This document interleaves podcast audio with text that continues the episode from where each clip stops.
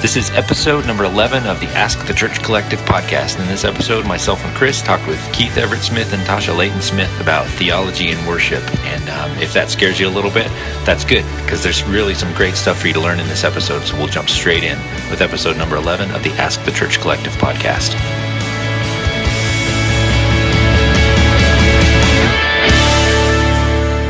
Well, um, my name's Keith. This is Tasha.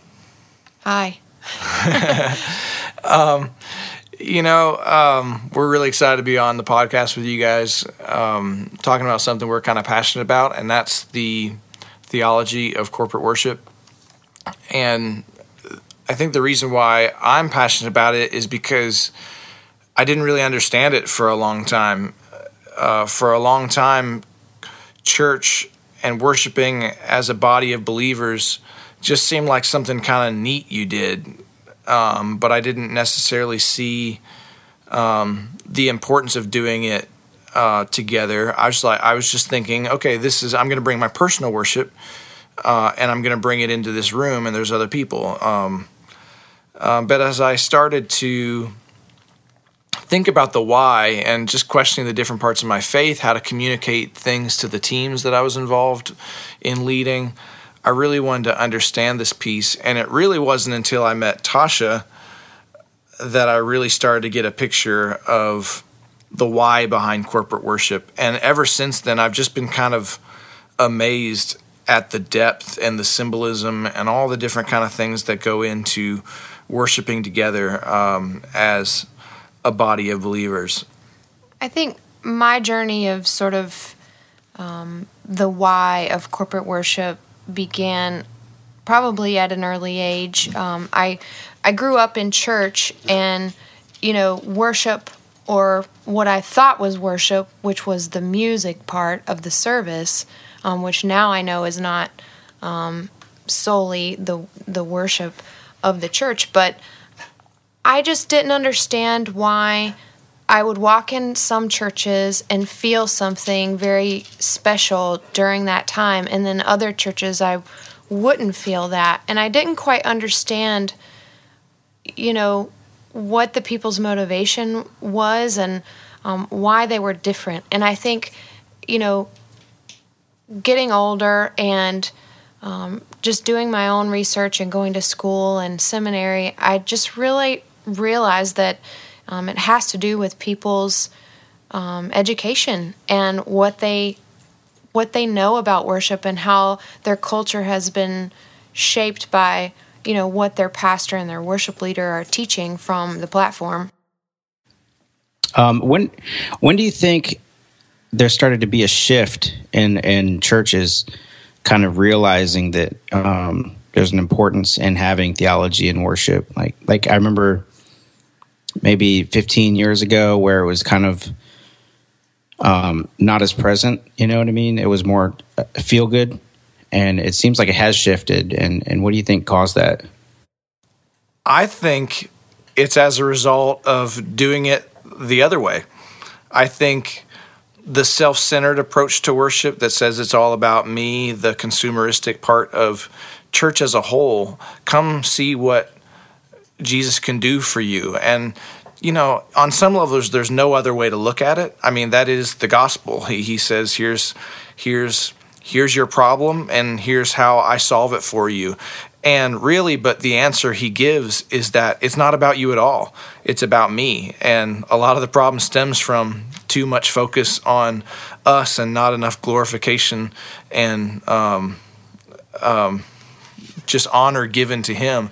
And so I think what has maybe started to turn things around is just that kind of icky feeling of being focused on yourself so much. And I think after a while, some of us have started to go, that can't be it. Something about this doesn't feel right. And so I think we've had a desire to turn our eyes towards Christ. Um, and even uh, that, that's one of the great things about this corporate conversation is that even though worship is this conversation, and part of that conversation is about um, him and and and me, it's less about me and more about us. And I think that's really exciting that even the part that's aimed at us from him is not a self-centered thing. It's a it's a corporate and it's about his covenant with us. Yeah, and I, I think we're still talking about the church in America. Um, you know, you go to other countries and churches, you know, in Eastern cultures are not nearly as individualistic uh, or capitalistic as the church in America. So you've got a whole nother dynamic um, with the rise of you know mega churches and production and all of those things. There's a natural ebb and flow that happens with the church anyway. And um, as with everything i mean you think about the renaissance and um, the enlightenment period. And you know we as a people all across the world we have an ebb and flow of kind of swinging the pendulum back and forth. And I think it just so happens that we're in a season right now in the church in America where I think um, people are becoming a bit disillusioned with mega churches and disillusioned with production, and they're um, somewhat gearing towards you know a more liturgical approach or um, something with a little bit more depth. And I think um, Keith hit on something that that's really special. Worship is as individualistic as it is communal. It is, um, or maybe I should say individual, because the God of the universe cares about us so individually, and yet our our worship is as communal and corporate as you can get. And you know, when God made His covenant with a people, he he didn't make it with a person; He made it with a people. And you know. Th- there were signs of that covenant that God made, um, you know, with the Hebrew children, and that's the theological underpinning of, of Judaism is that he made a covenant with a people. And I think um, even in, you know, throughout the Old Testament, it was noted if one person was missed in the assembly. It was noted, um, you know, if they were all gathered together for worship and someone was missing, um, so I, I think it's important as as worship leaders and pastors and just um, leaders in our churches, lay leaders, to to be a part of a movement that communicates something different um, than what has been there, and being okay with all right, the pendulum has gone one way and that was needed for a time, but now it needs to swing the other way. I think that's so cool like hearing all the theological points behind the the why we worship, and it answered so many questions for me about okay, this gathering we do, you know, on the weekend is so much deeper than I ever really thought it was, and it really made my personal worship come alive to um, recognize why I was meeting and why it was important that we do it together. Yeah, I, th- I think you know one of the things that we can communicate to our people on a Sunday morning that helps them sort of get their eyes off of um, just their personal experience is just that worship is eternal. You know, worship has been going on in heaven before the foundations were laid. It it has been going on since you know the creation of the earth. It continued on throughout the old covenant and the new covenant. You know, the early church in Acts and it's going to be continuing on throughout all of eternity. And I think to help our congregations realize that it only takes a brief moment in a service to reference that point that on a Sunday morning or whenever you meet, you know, with fellow Christians, that you're you're joining millions of Christians across the world and uniting in worship that's already happening. Whether we worship or not, worship is happening all the time. And so yeah, we're joining in. Yeah, we're joining in with what God is already doing across the whole planet. So I mean, I think that grand perspective is something that helps people take their eyes off of you know maybe what they're going through in their personal experience and to know that they're part of something bigger than themselves maybe take it to like a practical aspect for like your week to week worship leader. Um, you mentioned like they could mention it here or there. Would you think they should start with their worship team? Is this something that the whole worship team needs to go through? Is this something that the pastor and the worship leader need to talk through? I mean, the answer is probably a little bit of all of it. But you got any advice for you know somebody at a church who wants to figure out you know first how to learn it for themselves and then how to help their team, help their pastor get on board, help the whole congregation understand it? Totally. And um, yeah, it is a little bit of everything, but I I think I would say, Tasha, would you agree? I think there is an order of which you approach it. Um, I think it starts with it's kind of a top-down leadership kind of approach. Um, you know, we talk a lot about the fact that a lot of conflict that happens between pastors and worship leaders comes as a result of the pastor not recognizing that he's the head worship leader. Mm-hmm. And so. Um, and the worship pastor realizing that the pastor is the head worship leader. And so I think it's top down. I think it first starts with um, your own heart and coming to understand um, both your the importance of your participation in this corporate conversation and also your finite nature of your part in this conversation is both. It's it's not it's not just one. And so i think it starts personally um, and then it starts uh, then then you bring it to your team. I think if you can teach your team that we're not up here just being um, rock stars or being even good communicators of the gospel. We're we're we're here modeling worship with our actions, modeling these scriptural um, actions. Um, you know, the um, being on our knees, the lifting of our hands, all these things are are biblical and symbolic.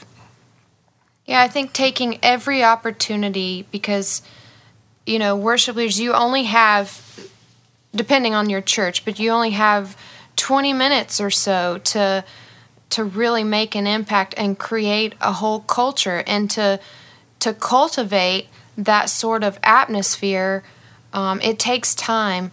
But if you're smart about it, you can, you know, set up a new song with a scripture reference. Um, or if you're trying to get your congregation to to clap, you know, clap your hands, all you people. Like, take a moment to to instruct them and have a teaching moment, but also just constantly referencing the fact that um, that worship is corporate. And you know as a worship leader you've got to have one ear to the lord and one eye to the congregation. And if you're you know singing songs or doing something from the platform that's not connecting everyone in the room then you've got to address that. And i, I think when you do that you give value to the corporate nature of worship and everyone else in the room who might be further along in their journey in worship, you know, they recognize that too that in that moment you even though a lot of people in the room are worshiping that you're not all going there together. And you know if if we as the church as christians are you know a microcosm of god we're created in his image then you know, God could have chosen to be alone, but he didn't. It said he's Father, Son, Spirit. He's three in one. He's in relationship with himself. And so that means, you know, we're in relationship to one another too. And if if we lose that relationship, then we've kind of lost it all. We've lost the whole point. Um, because we're supposed to be one body. That that word corporate comes from a Latin word that that means the whole body. And so if we lose that, then we're not going to get from worship everything that we could. Not that it's about getting, but that is um, a result of of giving that adoration to God. You you can't be in the presence of the Lord and not be changed truly. And so um, there will be a give and take. And worship is a relationship and it's a conversation. And if you're not creating avenues in your worship set for people to to take a moment to respond and to listen to the Lord, then that doesn't feel like a relationship. A healthy relationship isn't all one sided. It's it's two people sharing together. Um, so I, I, think all of those things. Uh, it kind of sounds a little scattered in my mind to, to speak of it this way, but all of those things really help cultivate a culture where people appreciate the fact that they are not just individuals connecting with God vertically, but they're also connecting horizontally with each other. Because, you know, the first several commandments um, in the Old Testament are, are vertical commandments love the Lord your God with all your heart, and, um, you know, all those things. But then the rest of the commandments are, are horizontal. And God even takes more time explaining the horizontal commandments than he does the vertical commandments. So it just reiterates the importance of everyone coming together as a whole and not just you know one piece there one piece there one piece there. A body doesn't work if you've got a hand and a leg you know separated um, halfway across the room and never the twain meet you know? So um, so yeah. And I, I, think the key to communicating it to whoever you communicate it to is to be repetitive um, yeah. to be clear and concise and repetitive. The best leaders are so repetitive. Um, I spent a time at Saddleback Church uh, with Rick Warren, and um, I also spent time at Liberty University around um, Jerry Falwell uh, before he passed. And um, whatever you might think about these leaders, um, they were repetitive, and you could walk in um, one time and hear the mission of the ch- church, hear what it's about. And I think we as leaders and worship leaders have to put on that same kind of um, repetition in order that our core values are, are spoken and communicated well and often. Um, and if we do that, I mean, I've thought, you know, I've thought before, man, the worship leader wants us all to to kind of clap along or you know raise our hands and model worship. And there was a time I was like, is that just a cool way we communicate? Is that just a cultural thing, or does it actually have meaning? And um, our teams have the ability to take on your message and take take on um, communicating with you the idea of what worship is all about. And if you communicate it and communicate it often, they can repeat it back to you, and they know how to communicate it uh, for themselves and I think that's when it becomes multiplication of the message, not just addition. Sure.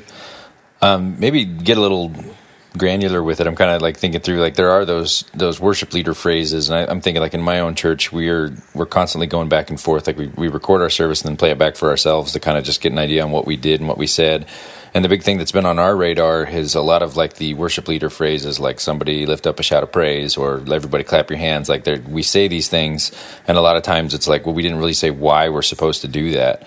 Um, could you maybe give a why for I'm clapping your hands? Like wh- where is that in the Bible? A, a lot of the instructions on worship are in the Psalms, and I mean, I can't think of a. I can look it up really quick, but You know, the reference for clapping your hands is clap your hands, all you people.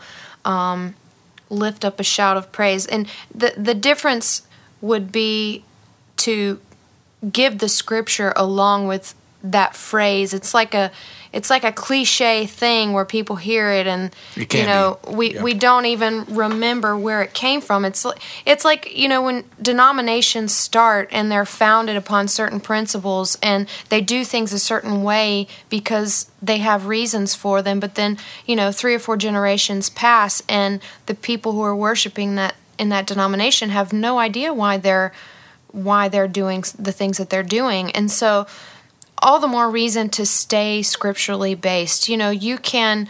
Um, I, I read this amazing book by Constance Cherry. It's called The Worship Architect. And she talks about in that book how, you know, architecturally speaking, if the foundation is secure, you can tear down whatever is on top of that foundation at any point and rebuild something different. But the foundation has to stay the same. And she talks about how scripture in worship is our foundation and how, you know, style is just that's the container, but the content is scripture. And styles can change um, all the time and constantly, but the scripture has to stay, that container, um, I mean, the content has to stay the same. And so I think in those moments, it's just really important to always go back to scripture, always go back to what has God said about this and um, how does he want to be worshiped? It's like the five love languages. You know, and when you're in a relationship, um, you want to give a person love in the way that they understand it, and it's it's not about um, you know just doing something it's like the five love languages when um, when two people are in relationship, you want to try to love the other the way that they understand and receive love best. And God has given us a pattern throughout Scripture of how He receives love, and it's you know, we do certain things in church not because it is rote religion or not because it's um, it's just what everybody else has done before us, but it's how Scripture instructs us to love Him and to worship Him. And so I think bringing it back to Scripture in a worship service and saying, this is why we kneel, this is why we shout, this is why we are quiet. This is why we meditate. This is why we do the things that we do. You know, as a generation of either X or millennials, we want to know the why. We want to we don't want someone to just tell us what to do. We want to know why we're doing it. You know, the way I tend to look at these things that happen in Scripture um, while worshiping, um, you know, I don't. One thing I really like about the way the pendulum is is swinging in in church or for for young people as they're asking the why. Um, kind of what Tasha's saying. It's not that you have to worship with these actions, but it's almost a privilege to. Um, I think uh, I really enjoy the idea of connecting myself to generations long ago, you know, that there's this lineage of Christians and of worshiping our Creator. And anytime I feel like I can connect myself to those past generations, to learn their language, to um, worship the way they worshiped with similar phrases or with similar actions, I don't think of that as ritualistic.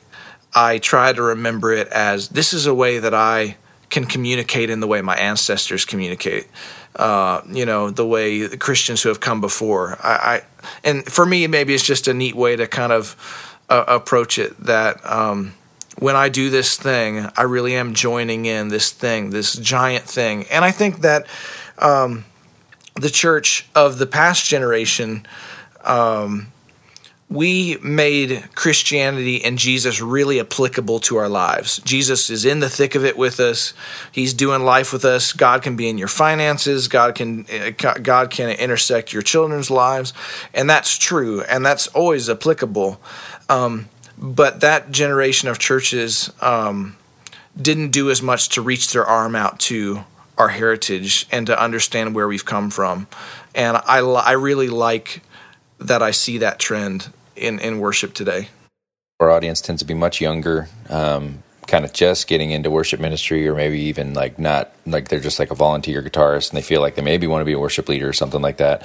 So I'm trying to think like, is there any way we can point this like, here's your next, like, here's what you need to do, you know, even down to the fact that like most worship leaders, I mean, most Christians really don't read their Bible that much, you know. So just kind of how how can we, how can we speak into? I can speak to that. Um, you know, let's say we dig into the real applicable. Hey, if you need a step by step process of them, some things you can do in your church to help move this idea of communicating corporate worship to you and your team. Um, one thing I would start with is to start to recognize where you're assuming things. Um, especially when we communicate, that we don't just use these churchy phrases like you said. Maybe they're important, maybe we do want to utilize them, but we take off the idea that everyone knows what they mean. Mm-hmm. Um, maybe we want to put on some of these um, phrases that are important to our Christian faith, um, but we stop to tell people um, what they are. We start to instruct them uh, what matters about them. You know, when I was 16, I I went on a missions trip to the UK, and uh, we were ministering to a lot of people who, um, you know, English was their maybe fourth language, and we were answering a lot of questions about God and theology. And, you know, if you've never tried, it's tough to explain the Trinity in 10 English words or less. it's, um, that's really tough. And I think since that experience where I was having to um, take pretty complex Christian concepts and communicate them to someone who didn't understand all of um, the language that I spoke on a regular basis. Ever since then, I have approached church and worship in a different way. And anytime I walk into a church now, I I really think, okay, if someone off the street came into this room, would they understand any of what we're talking about? Like we use so many phrases like, you know, we're covered in the blood or um, you know, give the Lord a shout of praise like you said and you know, I think it's just really important to explain why we're doing what we're doing, and I even the phrase "Amen." Amen. What is that? Amen? Uh, what does that even mean? And I think the best way to to help people who are just starting to lead worship and um, cultivate those kinds of things in their congregations is just to read through the Psalms. Um, scripturally, you know, there's so much about worship from front to back um, in the Bible. However, if if you kind of really want a crash course, I mean, the Psalms has it all. It's it's raw emotion. Um, you know, in the New Testament, it says when you come together, sing psalms, hymns, and spiritual songs. And there's an example of, you know, a lot of that in in what David writes in the Psalms. And so, you know, when I first started as a worship leader, I I would pray throughout the week for the Lord to give me whatever scripture or whatever kind of now word um, that He wanted to say to whatever group I was leading, and I would write it on a note card. And when I got up there, um, whether it was a scripture or a phrase or um, whatever it you know was, I would get up there and in in the moment where I knew, okay, God, you want to say this to this this people. Um, I already had that planned out, and you know that's not to say that the Holy Spirit didn't inspire that moment, because who's to say when the Holy Spirit inspires? He inspires in our planning too, but He would always give me creative ways to work that into um, into the into the set. So you're saying, um, ask the Holy Spirit for phrases and things that He might want to share with them and write them down ahead of time and have yeah, them available? Absolutely. And, you know, that doesn't take any of the spontaneity or inspiration of that moment of worship away. In fact, I think God can really use um, our preparation and our planning and he'll always give a creative way to kind of stick it in there. But that also helps you ensure that you're not missing anything, um, especially if you're just starting out and you're kind of in the moment. You're thinking about the music, you're thinking about the lyrics or ProPresenter or the lights or everything that kind of goes on. Um, and that little note card or whatever that is that you've prepared, it helps you in that moment to not get distracted, but to keep the main thing the main thing. Um, you know, because when you hear the guitar player playing something crazy um, that maybe you didn't go over in sound check or whatever, like if you get distracted in the set, like sometimes that can be a distraction from what maybe God wanted to say to the congregation. But if you've got that planned out already, you have it at your disposal to utilize. You know, and um, another practical thing that I've done in the past for my teams is to instill in them what their job really is, you know, and that's to be worship leaders um, spiritually um, and musicians second. You know, the musical side is the language, the English language, uh, um, but and we use that to communicate. Um, and so, one thing I would do um, often for our team is I would say, hey, you're worship leaders all the time on and off stage mm-hmm. and we're really wanting to see the lord do a, a, something amazing in our church. We feel like god is up to something. And maybe you have a word for what you believe god um, is doing in your in your church and you feel like you could share that. Or perhaps the pastor has shared something with you. I feel like we're going here.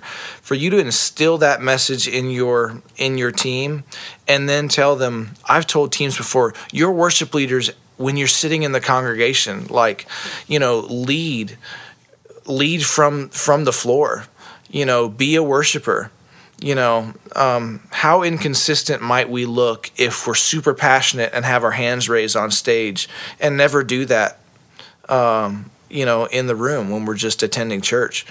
Um, so I've I've done that before. Hey, let's be a group of 25 worship leaders in the room, not just the people on stage. And I think if you want to kind of multiply the message of why corporate worship is important, that's a really good way to do it.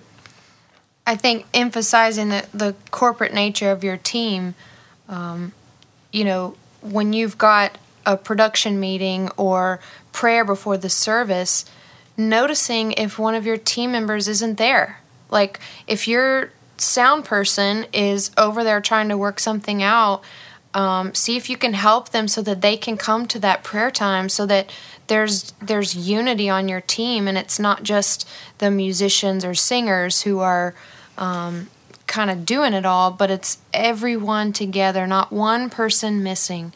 Um, i think that's really important you know for for each person's individual understanding of corporate worship and who we are in Christ, I think nothing in this world that we know is not spiritual. You know, it's it was all created by God.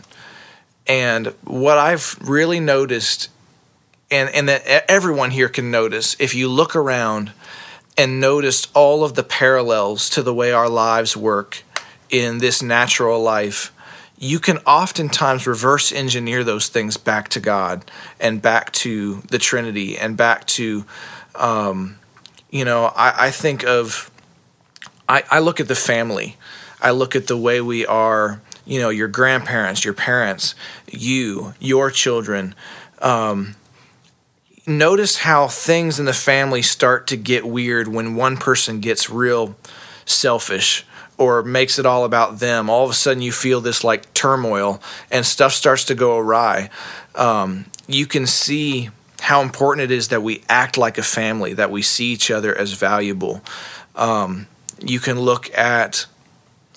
I think that starts with your own self image too. I think, you know, people um, often can't appreciate one another because they don't have a good sense of self. And they don't believe that God truly loves them, so they have a hard time loving and being there for the people around them and their team and their church.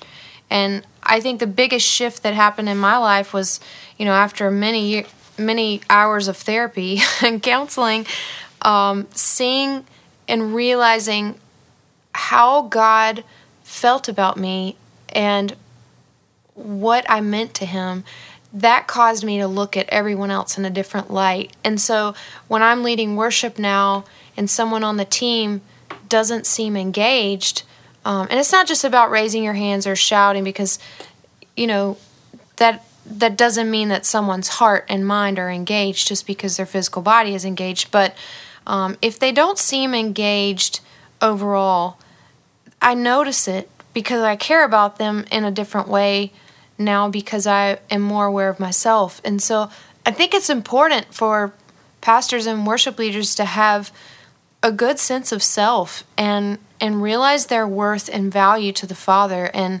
um, that they matter to the Father's heart. And when that occurs, you see the teams you're leading differently. That they're not just fulfilling a role; um, they're people. And you know, we say this all the time you know, I don't remember who said this, but um, it's important to use tasks to get people done, not use people to get tasks done. And I think as a leader, um, when you focus on using the tasks to get people done instead of the other way around, um, they sense their worth and you show value to them um, by treating them that way. And I think that's one you know other way that we can emphasize the corporate nature of worship that we're in this together that we're a team. Um, it's not communism. It's not uh you know it's it's not an extreme like we lose ourselves. Um, you know the the father son and spirit are each distinct persons of the trinity. They're not they don't lose their identity by being one. And I think it's important for the church to realize that we don't lose our identity by unifying with the people around us. That's when the magic happens. That's when the Holy Spirit comes in Acts 2. It says they were all gathered together in one room, and, you know, the sound of a mighty rushing wind came as they were unified, and the Holy Spirit um, gave them courage and boldness to share the gospel, and, and things happened because they were unified. That didn't mean that Peter didn't get up and still preach because he was called to preach. It was Peter's message that he was sharing. It was what God had deposited in him. So it was still, you know, his individual character that was being used, but he was unified with the other disciples. I think, or apostles. I think that's um, really special.